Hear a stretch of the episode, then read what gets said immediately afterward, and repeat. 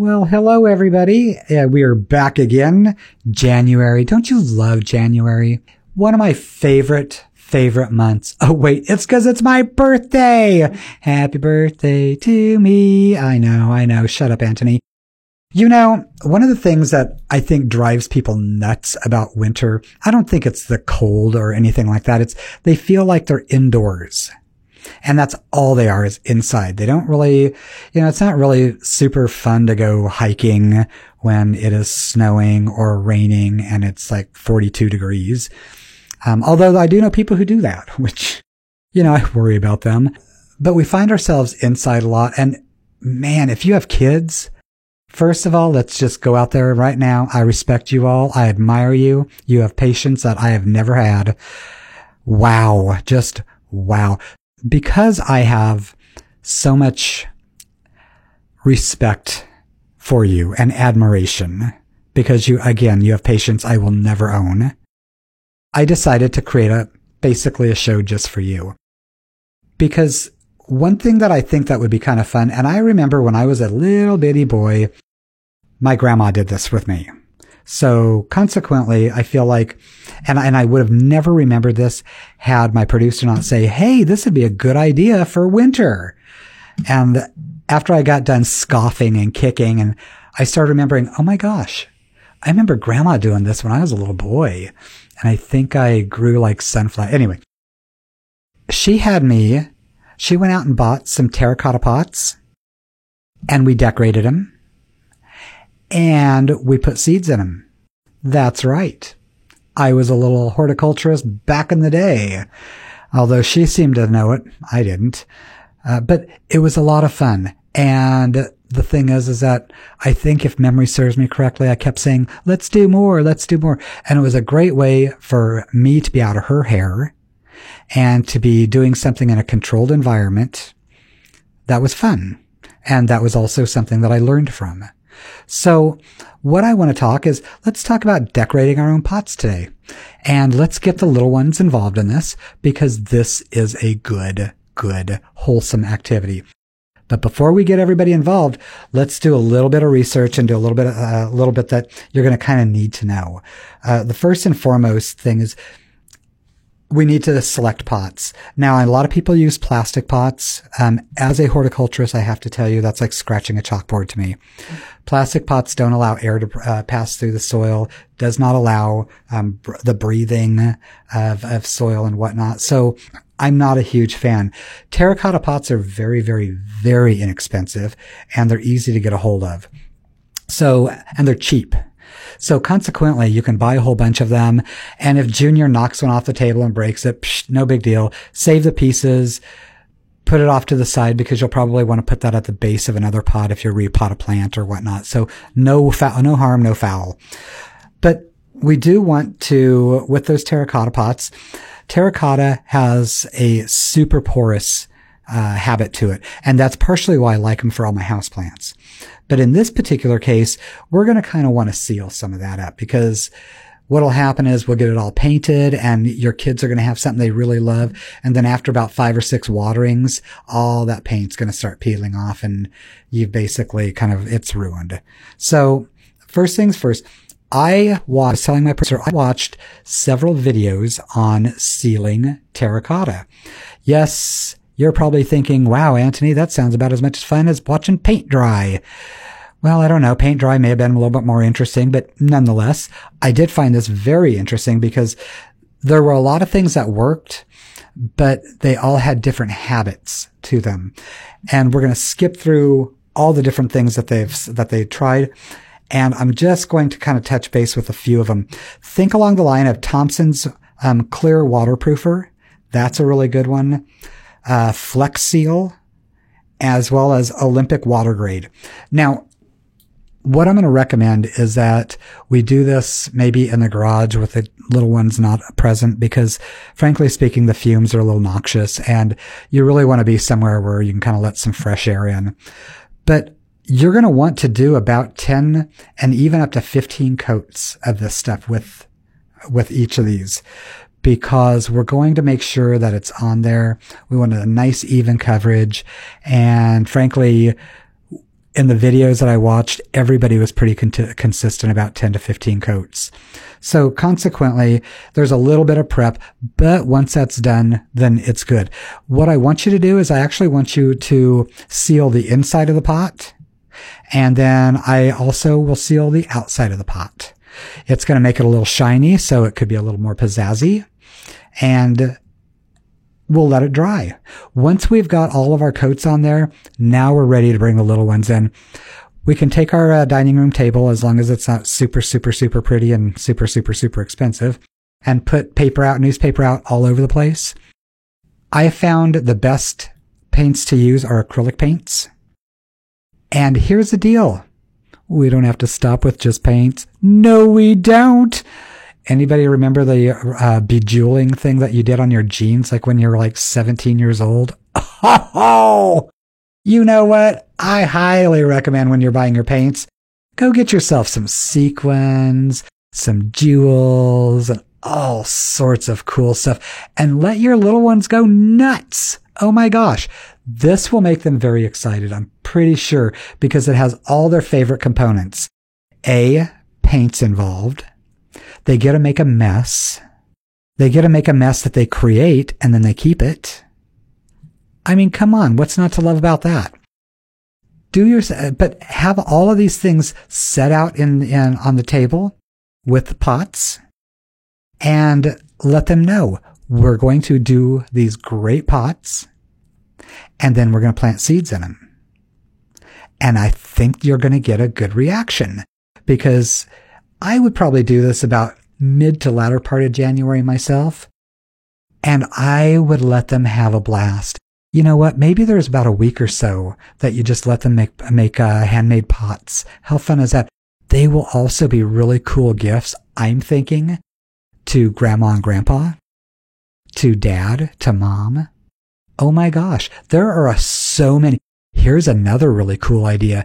Maybe you take some of those class pictures that they had, cut them around and get some Mod Podge and Mod Podge. They can be on their own pots. How cool is that? Oh my gosh. Now, I'm sure there's a contingency of you all who know me really well saying, seriously, Anthony, I cannot believe you're getting excited about this. I know. I know. I, nobody's more surprised than I am. But I guess this evokes a lot of memories in my world. I remember, I, so I remember making a pot that had my little handprint on it. Yes, sirree. And I think the last time I saw that was when I was probably about eight or nine years old. And I made that when I was probably six. Um, but my grandma still had it. It was a grandma's gift. Yes, it was. I thought it was the coolest thing ever. I think there's so many things that we can do. Feathers are cool you may want to limit things only by how much patience you have to clean up. Because you know, now that I just mentioned feathers, I have this image of all of y'all at home with the, with like six kids around your table, feathers flying everywhere, and you're cussing my name. So stop that. Okay, so nix the feathers. Keep a really control, uh, control on the paint because boy, I can see where that's heading to. Paint pens. There we go. Paint pens. Although I have to say it's not near as much fun as getting paint all over your hands and your face and in your hair. Yeah, I, I can, I can hear you already. You're sitting there at your computer. I can hear. Yeah, don't say things like that about me. Um, I think it's going to be awesome though, because I think your kids will have so much fun you know, utilizing all of these fun elements and get creative because you know what? I've probably uh, uh, thought of maybe the tip of the iceberg of where all this could go. Cutting out really cool things out of magazines, um, having pens that they can use. All of these things I think are all really, really cool. So ultimately, we want to let these little guys and gals paint until their little heart's content. And then we're going to let them dry. Now, we really want to let them dry depending upon um, how warm you keep your home. In my home, which is about 60 degrees, they're going to probably want to dry for about uh, two weeks because we really do need all that paint to be sitting up and dry. Why did we do the seal? Well, we did the seal so that water doesn't pass through, but it still allows a bit of air to pass through. So we're not going to have that to contend with. After, uh, after however long it takes, if you've got a warmer home, 70, 75, think about along the line about a week. I would rather be overly cautious than underly cautious. So let's allow about a week. Next step, get all those little tykes together again and say, now we're going to plant seeds. I love the idea of just getting a good quality potting soil. Of course, we're going to, again, let's back up a minute, putting out that newspaper once again, because you know, there's going to be soil and seeds a flying. And we're going to want to utilize this entire operation as a learning experience for, uh, for our kids. And we're going to explain what they're doing and why they're doing it. I actually think kids are relatively smart. And I got to tell you, if you guys are my age, I'm pushing 60, they're way more savvy than I was when I was that age. They can say words that I didn't even know existed in those days. So I actually like to explain to people, because they're little people, why we're doing what we're doing. I like to explain to my customers why we're doing what we're doing. And so we're going to let them know we're going to, we're going to let these uh, pots cure. And here's why, because we don't want the paint to fall off. And then we're going to put a, we're going to go shopping for a good soil. I do recommend going to a nursery for this. Whatever your nurse, whatever nursery is your favorite. Um, I actually love the OBC potting soil. Um, that is offered by Garden Spot. I think it's, I think it's a great soil.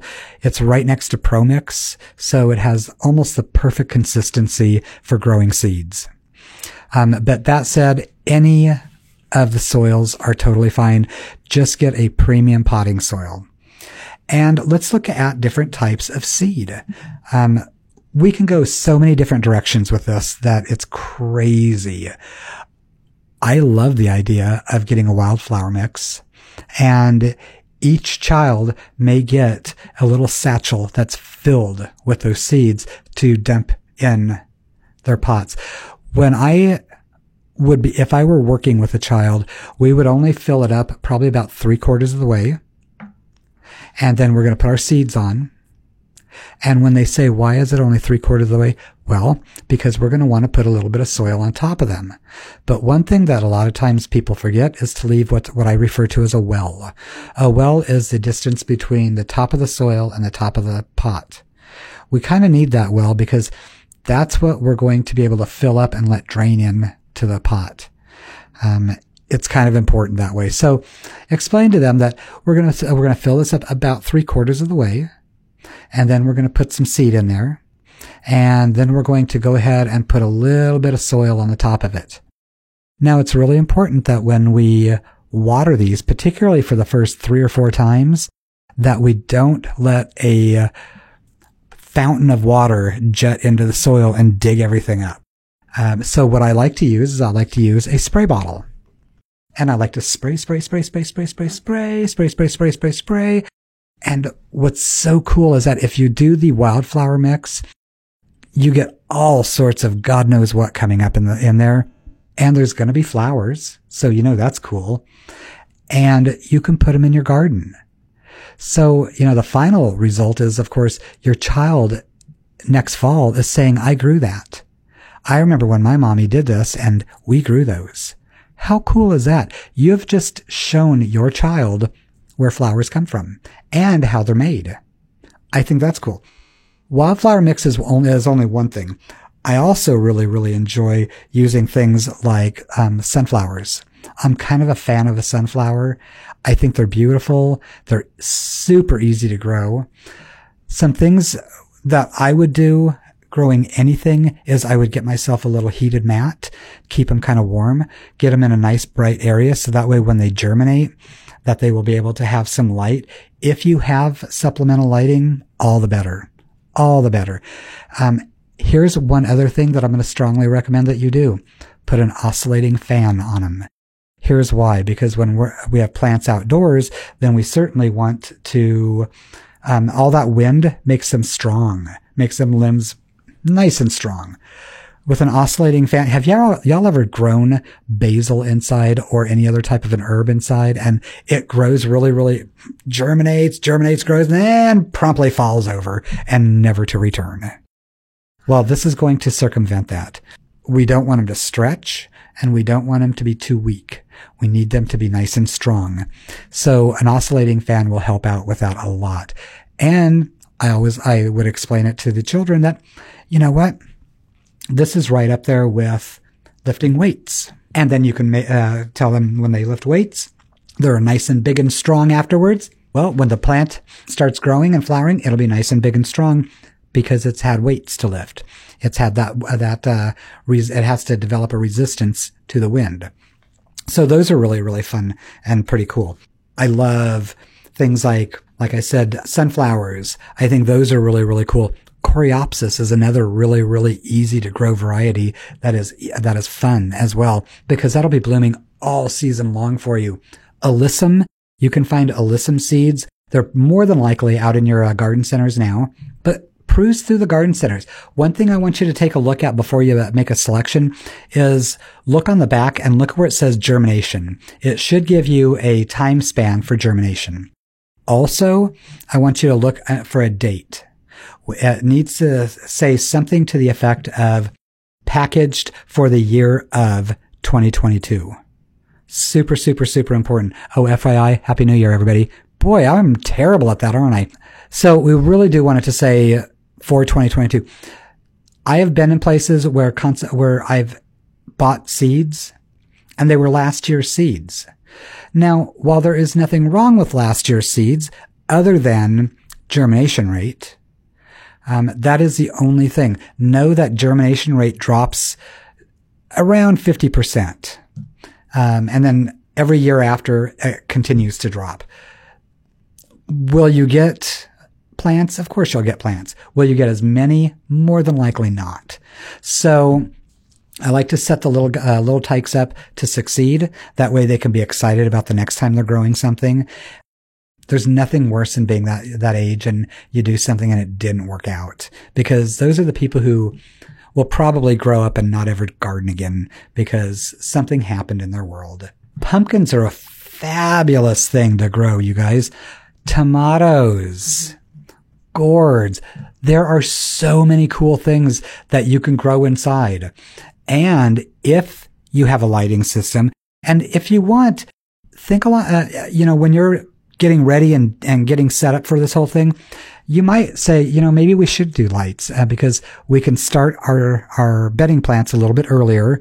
And I firmly believe in letting children start the bedding plants for us. How fun is that? Go grab yourself an LED UFO lamp. You can pick it up from Amazon for about $40, $45. And you want to drop that approximately uh, five inches away from the plant. That's when you know it's going to really get that photosynthesizing going on. We still want to keep that oscillating fan on there as well. There are a lot of benefits to doing this. Not the le- not the least of which is just keeping your uh, your little ones engaged.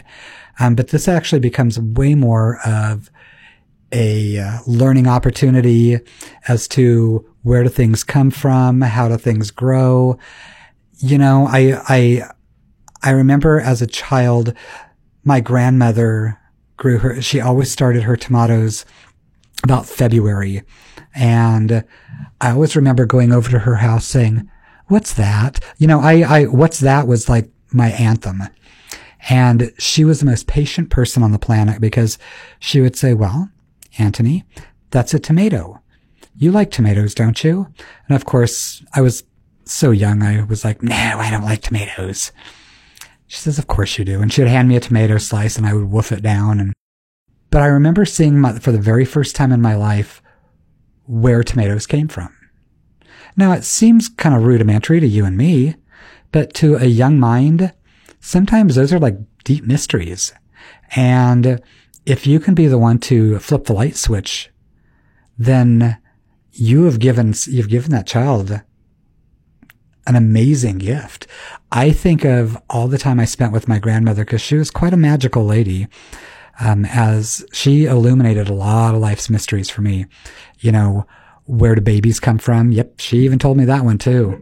But she also really walked me through because she was kind of a gardener. She was a bit of a black belt gardener.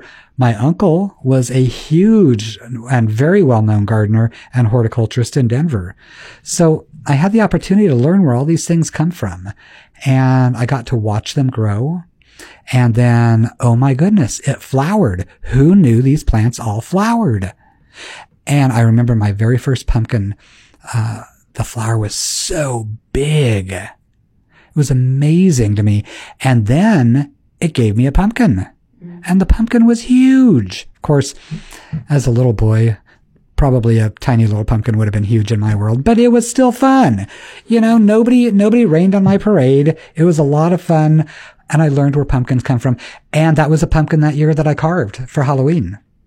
So there's something kind of cool about being that young and watching things come full circle that is actually a lesson that most kids don't seem to get. And a lot of times inner city kids never get. So this is a great opportunity to help pull some of that into their world and to connect them to the natural world around them. You know, in Bellingham, you've got such a great opportunity with that natural world because you live in the natural world. Out here, well, believe me, there's natural world around here. We're definitely far more urban. And what I'm working with is working with parents to get their kids involved in these type of things because it's important. We need to know where that where that uh, vegetable comes from and how. And we also need to have respect for the people who grow these commercially. Um, and that is, you know, while I've never been a person who enjoys growing food, and anybody who knows me knows that, I have an immense amount of respect for the farmers who grow all this stuff. And maybe that's kind of the deeper mystery that we're helping them with is that while this may or may not be your bag, and while this may be something to keep you out of trouble for right now and keep you out of mama's hair, they're going to develop a whole different sense that will show itself in time that will look and say, you know what, the farmers do this. And I remember growing a tomato plant when I was a little kid. And was it difficult? No, but I also had one little tomato plant no. as opposed to a thousand you know, and it's always better, in my opinion, if, you know, something kind of goes different. If you get powdery mildew, for instance, then you can begin starting to explain to them, this is what we do in situations like that. It's food, so we need to use a natural substance. And then we explain to them why that's important because we don't want to put chemicals in our body. But there are many very, very, very effective natural substances like orchard spray, which I have been a big fan of for years now, put out by a company called Bonide. Love that stuff. It's a pyrethrin and sulfur mix. Use it right up to the day of harvest. By the way, for you fine, fine people who uh, have fruit trees, this is your wake up call. Start getting your orchard spray and your uh, dormant spray. So we've kind of done this whole, whole gamut of really, really, really interesting ways to keep your kids busy. But how about let's take it a little step further now. Um, let's let them get a little bit more creative in their own world. Let's take some of those pots that they planted, and how about we go to our local nursery and get little house plants? Now, what's really cool to do is there will be a point when you're going to go on overload with your child, and you know your child way better than I. But we want to take them to the nursery and maybe even uh, mom hold the pot. That way we have a pot that we can, uh, we can talk to the nice people there and say, they need a plant to go in here. And I'm hoping that your nursery professional will engage with your child because that's who needs to be engaged with. And how this should turn out is he should look and say, well, what kind of sun do you, what kind of light do you have in your, in your home? And then you're going to be able to say, well, and you'll look at your child and say, you don't have a whole lot of light, do you? No, I don't. And so they're going to show all the different options for this. And now you've got your kid plugged into growing plants, house plants. And then we get to explain to them why that's important. Because house plants, while everybody else is buying all of these fancy air filters and, and uh, air cleansers, plants are the originals. And there's certain plants that are far more effective than others. I love having aglaonemas in my home. I love having them in my bedroom. My bedroom has very little light. Aglaonemas are also called Chinese evergreens. What's really cool is that the varieties that are available now, way different than when I got out of, out of, out of college. We had green and that's it. And now we've got all sorts of interesting varieties at our fingertips. So now they get to realize that. And now we're also going to start teaching them a little bit of responsibility. If you do not water this, it will die. So now we're teaching them to water and we're teaching responsibility. It's kind of a win-win because that child is going to take that experience with them for the rest of their life. I think that's pretty cool. We can keep going on all sorts of different levels. So let's really, really, I, what I want you to do is I want you to engage with your children because again, it's oftentimes not fun cleaning them up after they've been out tromping in the mud. And even though tromping in the mud is a lot of fun, you probably don't enjoy cleaning up the floors and the messes and the thises and the that's. So this is a great way to keep them in, keep an eye on them and let them have fun and teach them how to care for the plants, teach them how to water the plants. And again, our kids these days are smart. Explain why you're doing what you're doing and you'll know the language to speak to your child. You know, it's always kind of fun if there's always a house in every neighborhood that all the kids seem to hang out in. You know, I don't think it would be a bad idea at all to, you know, talk to the other parents, say, Hey, I'm going to be doing this for my children. How about your children come over? And then maybe a little quieter. And how about you pitch in on the bill? We'll order pizza and all this kind of stuff or whatever the case is and then make it like kind of a neighborhood party. It's fun because, you know, that house, I remember that house when I was a kid and I still remember a lot of the lessons that I learned. You know, when, and we all know that at some point your child is going to say, I want a puppy or a kitty or a hamster or a gerbil, God forbid a snake. So this actually may be a really great prelude to that because again, we're teaching them responsibility on how we've got to make sure we've got to check on this every day to make sure that it's watered. How does it look? Oh, it's a yellow leaf. Mom, what does a yellow leaf mean? That's a good question. A yellow leaf generally means that we've watered a little too much. So let's ease up on the watering. Or conversely, it's crispy. What does that mean? Not enough water. This is such a great way to begin teaching responsibility to your little one that I have a feeling when that time does come, when a puppy or a kitty or a hamster, gerbil, or again, God forbid, a snake or a tarantula, then they will actually know how, know what it looks like to be responsible, know how to manage that responsibility. And I have a feeling that you might be a little bit more off the hook when it comes to taking care of their pets. So with all of that, y'all please email me at askantony at outlook.com. I would love to hear from you guys. And remember, it's a new year. Let's look to the new year with a lot of optimism and a lot of hope. And let's support all of our local businesses and have an amazing, amazing year. Next month, we're going to be talking about things that might be a little bit more detailed and scientific We want to really talk a lot about um, the difference between native planting and naturalized planting. There is a huge need for somebody to address this because these two words are getting so mixed up that I need to make sure you understand so that when you go to the nursery, you will be armed and you will have all the information you need. So with that, this is Antony with Gardening with Antony. You all have a marvelous month.